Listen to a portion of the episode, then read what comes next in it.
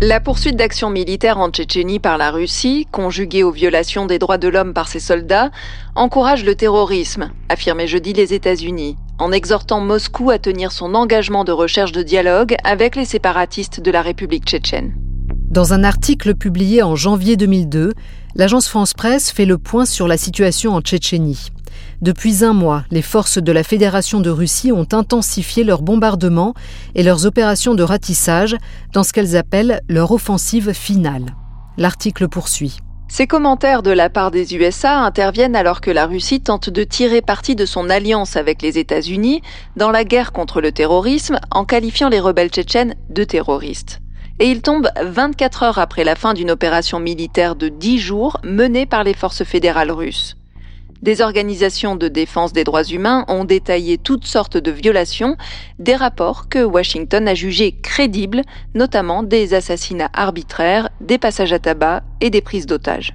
Voici la Tchétchénie vers laquelle les Russes tentent de rapatrier des milliers de réfugiés tchétchènes depuis l'Ingouchi.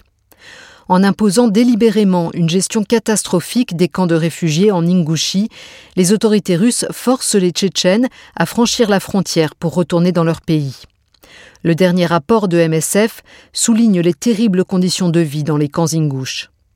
Et une fois de plus, MSF veut s'assurer d'avoir le soutien de son personnel local qui vit dans le Caucase. Pour le témoignage, comme pour la décision d'entrer en Tchétchénie, on s'est dit on ne peut pas faire de compromis. On est sur une situation de crise, on doit y aller. Et si MSF va en Tchétchénie, on ne peut pas décider que ce sera sans faire de témoignage. Mais on doit partager cela avec le personnel local. Il court d'énormes risques ce n'est pas bien de leur imposer ce risque sans les informer. Tout ceci fait suite à la démission inattendue du président de l'Ingouchi, Ruslan Aouchev, à la fin de l'année précédente. Son départ est un coup dur pour les peuples du Caucase du Nord, où il était le seul dirigeant à condamner les actions de la Fédération de Russie en Tchétchénie. C'est aussi un coup dur pour MSF, qui entretenait de bonnes relations avec lui. Plus inquiétant encore, ce départ donne à l'administration ingouche pro-russe la liberté d'adopter une position plus radicale sur la guerre. À la mi-janvier 2002, à l'occasion d'une nouvelle visite à Paris du président de la Fédération de Russie, Vladimir Poutine, MSF France appelle à ce que le sort des déplacés tchétchènes soit au cœur des discussions. Le 22 janvier, des représentants de MSF sont entendus par la commission Réfugiés et Migration de l'Assemblée parlementaire du Conseil de l'Europe.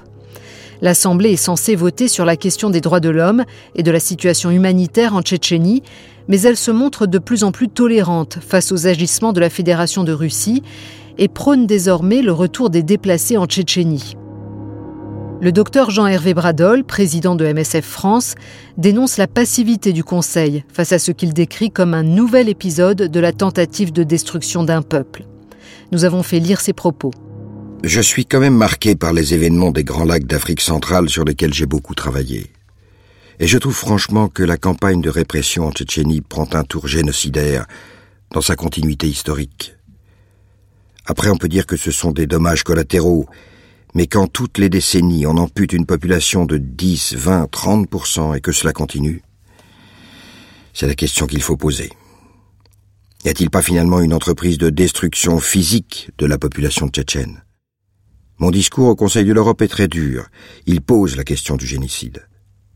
Je cite d'ailleurs les dates historiques de répression contre la population tchétchène depuis la fin du XIXe siècle. Je dis que la série des épisodes de répression conduit à cette question. J'utilise probablement plutôt le terme destruction d'une population. J'ai cru que le représentant russe dans la salle allait faire un infarctus. Le top, c'est qu'on a quasiment donné les interviews à Radio Moscou sur nos prises de position à partir de sa ligne téléphonique depuis son bureau, au Conseil de l'Europe. La moitié de son personnel était d'accord avec nous. Malgré l'intervention de MSF, le Conseil ne propose aucune sanction contre la Russie. Aussi défavorables que ces développements puissent paraître, les déclarations et événements internationaux ramènent le Caucase du Nord sur le devant de la scène médiatique. MSF profite de cette occasion pour donner de l'élan à ses prises de parole publiques sur le sort des réfugiés tchétchènes dans un climat de violence de plus en plus intense en Tchétchénie.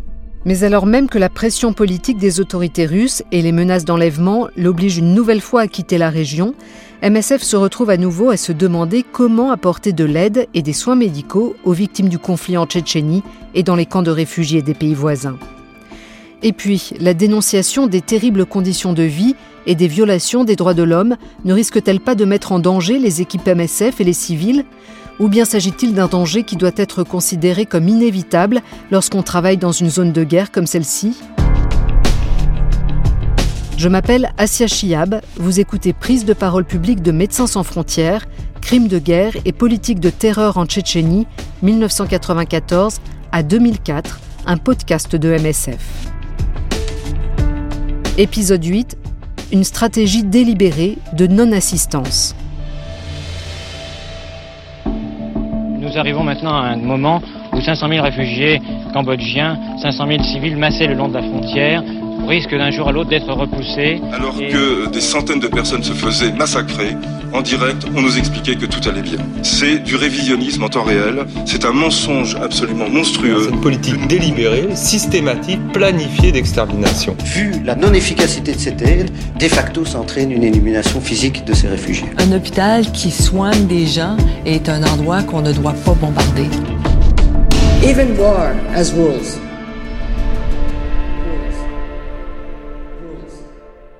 Fin janvier 2002, la section française de MSF tient une conférence de presse à Paris pour la sortie de son rapport sur les camps ingouches. Un membre de la Douma, le Parlement russe, Sergei Kovalyov, prend la parole à cette occasion.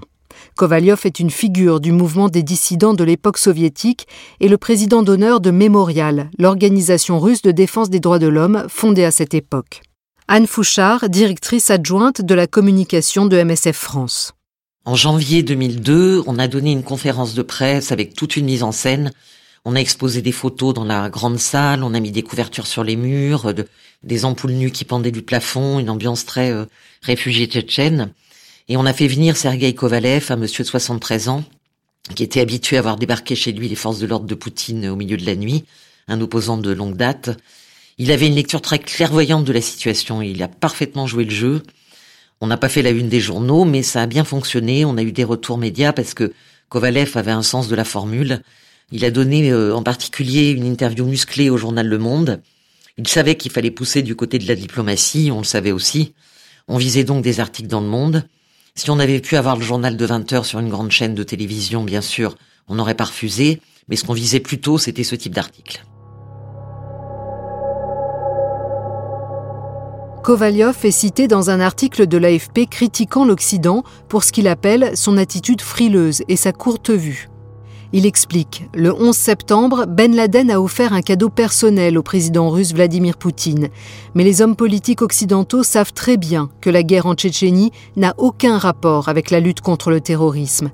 Seulement, ils sont prêts, à des fins politiques, à suivre la politique de Poutine. MSF États-Unis publie peu après sa version résumée du rapport intitulé Tchétchénie Ingouchi, une stratégie délibérée de non-assistance à personne en danger. Y sont exposés les résultats de l'enquête ainsi qu'une série de recommandations. Un membre du département des programmes de MSF États-Unis se souvient comment les sections ont coordonné la publication du rapport. Nous avons fait lire ses propos.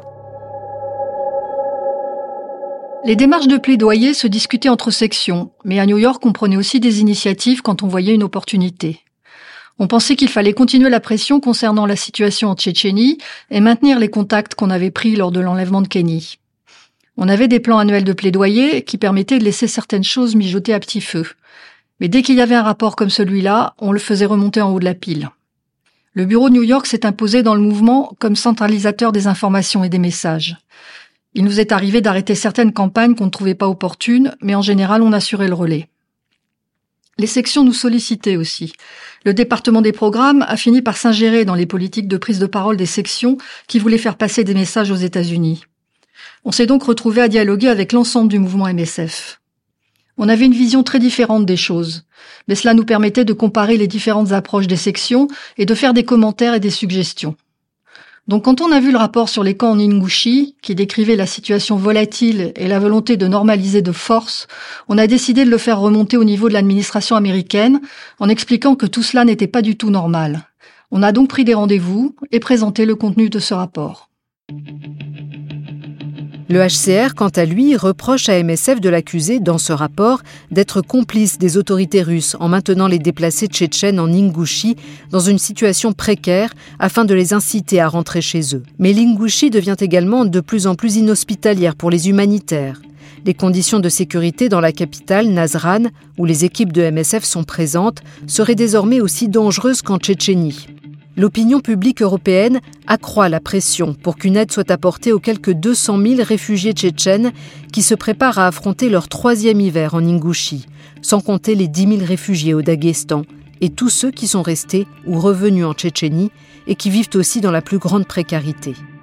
En avril, un représentant de MSF participe à un briefing en marge de la 58e session de la Commission des droits de l'homme des Nations Unies. Il rappelle que la dernière participation de l'organisation à l'une de ces sessions remonte au génocide des Rwandais Tutsis en 1994. Il ajoute que la gravité et la spécificité de la situation en Tchétchénie rendent sa participation d'aujourd'hui tout aussi justifiée.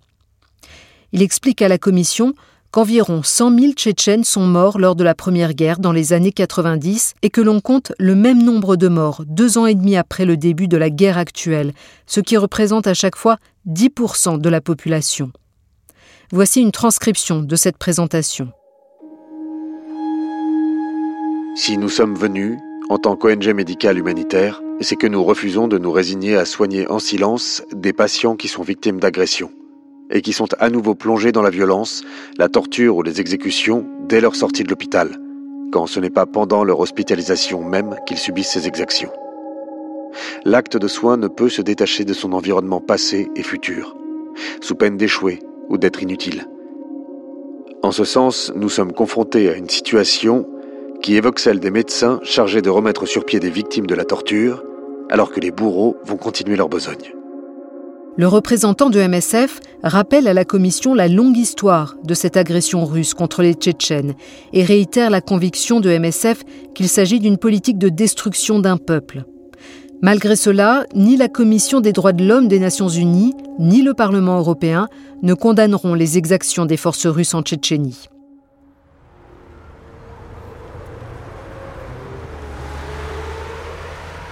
De retour dans le Caucase du Nord, le Premier ministre du gouvernement tchétchène pro-russe annonce que tous les camps de réfugiés en Tchétchénie seront démantelés d'ici la mi-avril. Une fois de plus, les autorités fédérales ingouches, tchétchènes et russes obligent les réfugiés à rentrer en Tchétchénie. Elle renforce également la pression sur les organisations humanitaires qui persistent à ne pas réorienter leur aide vers la Tchétchénie. Par exemple, les inspections administratives des véhicules de MSF transportant du matériel médical et des médicaments en Tchétchénie sont désormais la cible d'inspections plus rigoureuses par les autorités. MSF réagit en lançant une nouvelle campagne diplomatique et d'alerte publique sur les dangers du retour forcé. Un membre du personnel MSF du Caucase se souvient. Nous avons fait lire ses propos. Après l'affaire de l'enlèvement de Kenny, on faisait l'objet de contrôles sur notre lieu de travail. Ou bien, comme par hasard, certains représentants d'organismes officiels venaient à l'hôpital où on délivrait les médicaments. Et, comme par hasard, ils nous y trouvaient et vérifiaient nos papiers, nos médicaments. Notre équipe a été arrêtée par des membres des services de sécurité russes, le FSB. Ce n'était pas vraiment du harcèlement. Je dirais plutôt qu'ils essayaient de trouver une bonne raison pour nous causer des problèmes administratifs voire juridiques, alors que l'organisation était bien officiellement enregistrée. On respectait la loi, on essayait de remplir toutes les exigences, de payer les impôts afin de dormir tranquille.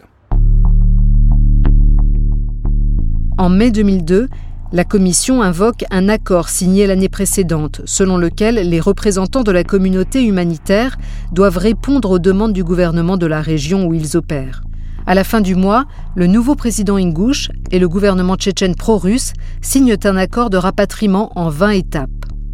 Cet accord officialise le démantèlement des camps de réfugiés tchétchènes et les contraint à retourner dans leur pays dévasté par la guerre. Dans un communiqué de presse, MSF France et MSF États-Unis soulignent les dangers du rapatriement forcé et rappellent l'importance du libre choix des réfugiés. Ce communiqué est repris par de nombreux médias internationaux et donne lieu à quelques éditoriaux cinglants dans le journal américain Washington Post au sujet du nouveau président Ingouche, qui est un ancien général des services de sécurité russes. La semaine dernière, il a signé un accord avec le chef de l'administration fantoche de Tchétchénie pour appeler au retour des réfugiés et à l'élimination des camps d'ici fin septembre. Selon les organisations de défense des droits de l'homme, ceux qui ne seront pas volontaires à une réinstallation deviendront la cible des troupes russes. Des descentes nocturnes orchestrées par des hommes masqués et en tenue de camouflage ont en effet déjà été signalées. Oleg Mironov, le médiateur des droits de l'homme du gouvernement russe lui-même, a prévu ce qui allait se passer si le dernier plan de M. Poutine est mis à exécution. L'une des plus grandes catastrophes pour les droits de l'homme de l'histoire russe de ces dernières années. La manifestation d'une opposition significative à cette opération en Russie ou dans le reste du monde n'est pas encore claire. La situation des réfugiés est désastreuse, comme l'explique ce membre du personnel de MSF dans le Caucase. Là encore, nous avons fait lire ses propos. Ce que les gens qui étaient rentrés en Tchétchénie disaient, c'est que dans Grozny, il n'y avait pas d'eau ni d'électricité. Il fallait en acheter alors qu'en Ingouchi, c'était gratuit parce que les ONG assuraient l'approvisionnement. Il n'y avait pas d'école, ni de médecin, ni de possibilité de consultation médicale gratuite en Tchétchénie. Donc les gens qui sont revenus en Ingouchi ont dit qu'il n'y avait rien là-bas. Qu'on les avait fait rentrer pour pouvoir dire que les gens retournaient et que la situation se stabilisait. Mais c'était juste pour l'image. L'administration fédérale payait les camions pour déménager les gens. Au début, il y avait des sortes de primes pour ceux qui acceptaient de s'installer et les conditions étaient meilleures. Après, cela a diminué, et il ne donnait plus rien aux gens qui déménageaient. MSF a dit Si on participe à ce mouvement, c'est que nous aussi on favorise ce retour. Mais on ne peut pas dire aux gens de ne pas rentrer parce que la situation est mauvaise. Les gens ont le choix. Donc, on attend. Et s'ils préfèrent déménager, ils déménagent. C'est la politique du gouvernement. Le 4 juillet, les coordinateurs des programmes de MSF dans le Caucase du Nord établissent une stratégie de réaction commune face à l'accord de rapatriement des réfugiés tchétchènes en 20 étapes. Leur objectif est d'adopter une approche plus concertée, le lobbying étant davantage axé sur la responsabilité que sur les résultats.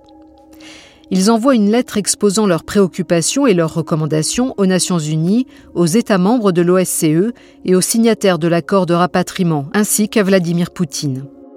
Elle est adressée à tous les ministres des Affaires étrangères occidentaux, y compris le ministre français, qui doit rencontrer son homologue russe lors d'un sommet le lendemain.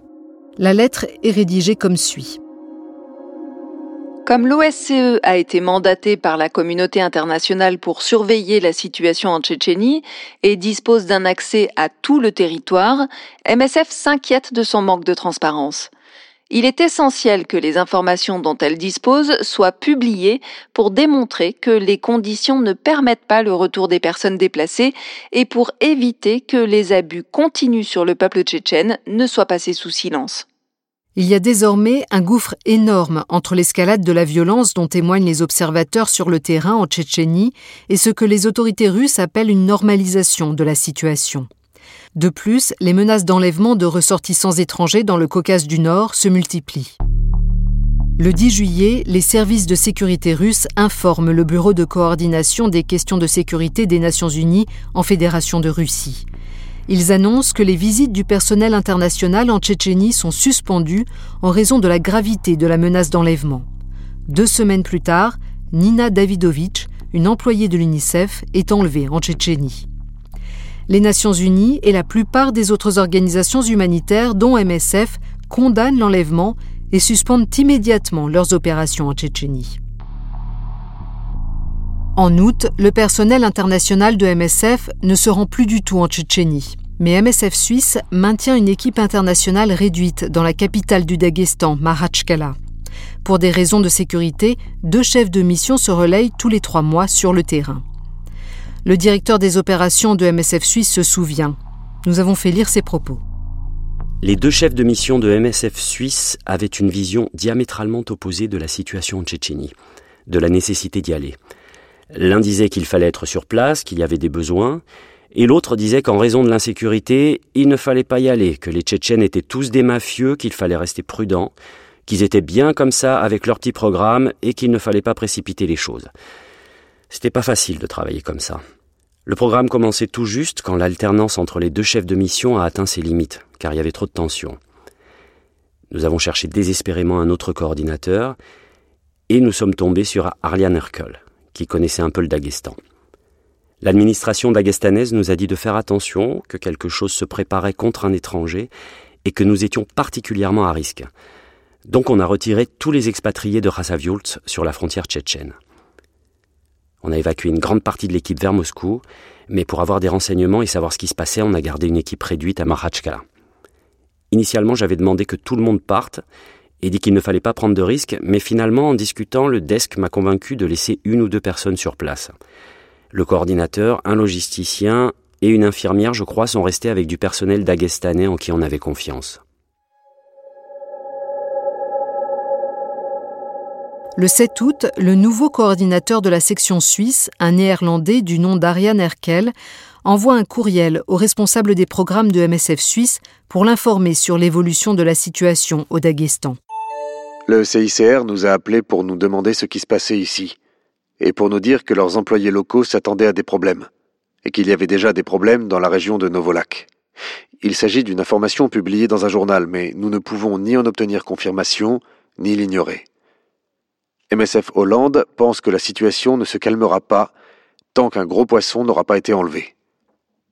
Après consultation de plusieurs sources, il pense aussi que, puisque personne ne se rend plus en Tchétchénie, Rassaviurt est plus facile d'accès que Nazran, pour des bandits. Et que c'est sans doute pour cela que MSF Suisse, ou les expatriés de Rassaviurt, sont devenus une cible potentielle. Le lendemain, une équipe du CICR est enlevée en Géorgie, près de la frontière tchétchène. MSF suspend immédiatement ses activités sur place. Gabriel Trujillo est le coordinateur de MSF France pour le Caucase du Nord. Tous les indicateurs étaient au rouge. On attendait le pépin. Il y avait déjà eu euh, Nina Davidovich, qui était kidnappée. On sentait une agressivité très proche et très réelle dans la vie courante. J'habitais à Moscou dans le même immeuble que les collègues de Nina et ils avaient eu plusieurs visites avec leur appartement et leur voiture fouillées. On sentait tout le temps cette agressivité, des rumeurs commençaient à sortir dans les marchés, dans le Caucase, sur le prix des expatriés. On avait des refus de visite de la part des autorités pour aller en Tchétchénie, et on sentait une pression sur le comportement des gens avec qui on travaillait. Le 12 août 2002, les menaces faites à MSF Suisse se concrétisent. Le coordinateur Ariane Erkel est enlevé au Daghestan. Dans le prochain épisode, L'équipe de MSF fait désormais de nouveau face à un enlèvement. L'organisation est une nouvelle fois confrontée au dilemme de savoir comment et quand s'exprimer sur la situation dans le Caucase du Nord. Au début, MSF préfère garder le silence, mais alors que les semaines deviennent des mois et qu'Ariane Erkel n'est toujours pas libérée, l'association commence à envisager un changement de stratégie. Ensuite, je pense que comme il n'y avait pas de signe de vie, les gens disaient qu'Ariane était peut-être mort. Au départ, on avait très peur de dire quoi qu'il soit, et cela s'est estampé avec le temps. Il est arrivé un moment où tout le monde a accepté le fait qu'il n'y avait pas de choix. Mais les tensions sont fortes, notamment entre MSF, les autorités néerlandaises et la famille de l'otage, Ariane Erkel. Certains estiment que la façon dont est structurée l'organisation n'arrange pas la situation. Ce podcast, prise de parole publique de MSF, est basé sur l'étude de cas Crimes de guerre et politique de terreur en Tchétchénie 1994 à 2004, écrite par Laurence Binet. Cette étude fait partie de la série des études de cas sur les prises de parole publiques de MSF, un projet de MSF International. Cette série de podcasts est écrite, produite et réalisée par Andrea Ranchcroft. Direction éditoriale Nancy Barrett, Laurence Binet, Rebecca Golden-Timsar. Production Marjolaine Cor. Narration Asia Chiab. Montage et illustration sonore François-Xavier Lernoux. Lecture des extraits Vincent Viotti, Fabrice Bandera, Laurence Binet, Marjolaine Cor, Victorien Robert et Jérôme Pacat. Musique Lost Harmonies et Peter Senberg. Tous nos remerciements à Anne Fouchard et Gabriel Trujillo. Pour lire l'étude complète et découvrir toutes les autres études de cas, rendez-vous sur notre site web msf.org/speakingout. Merci de nous avoir écoutés.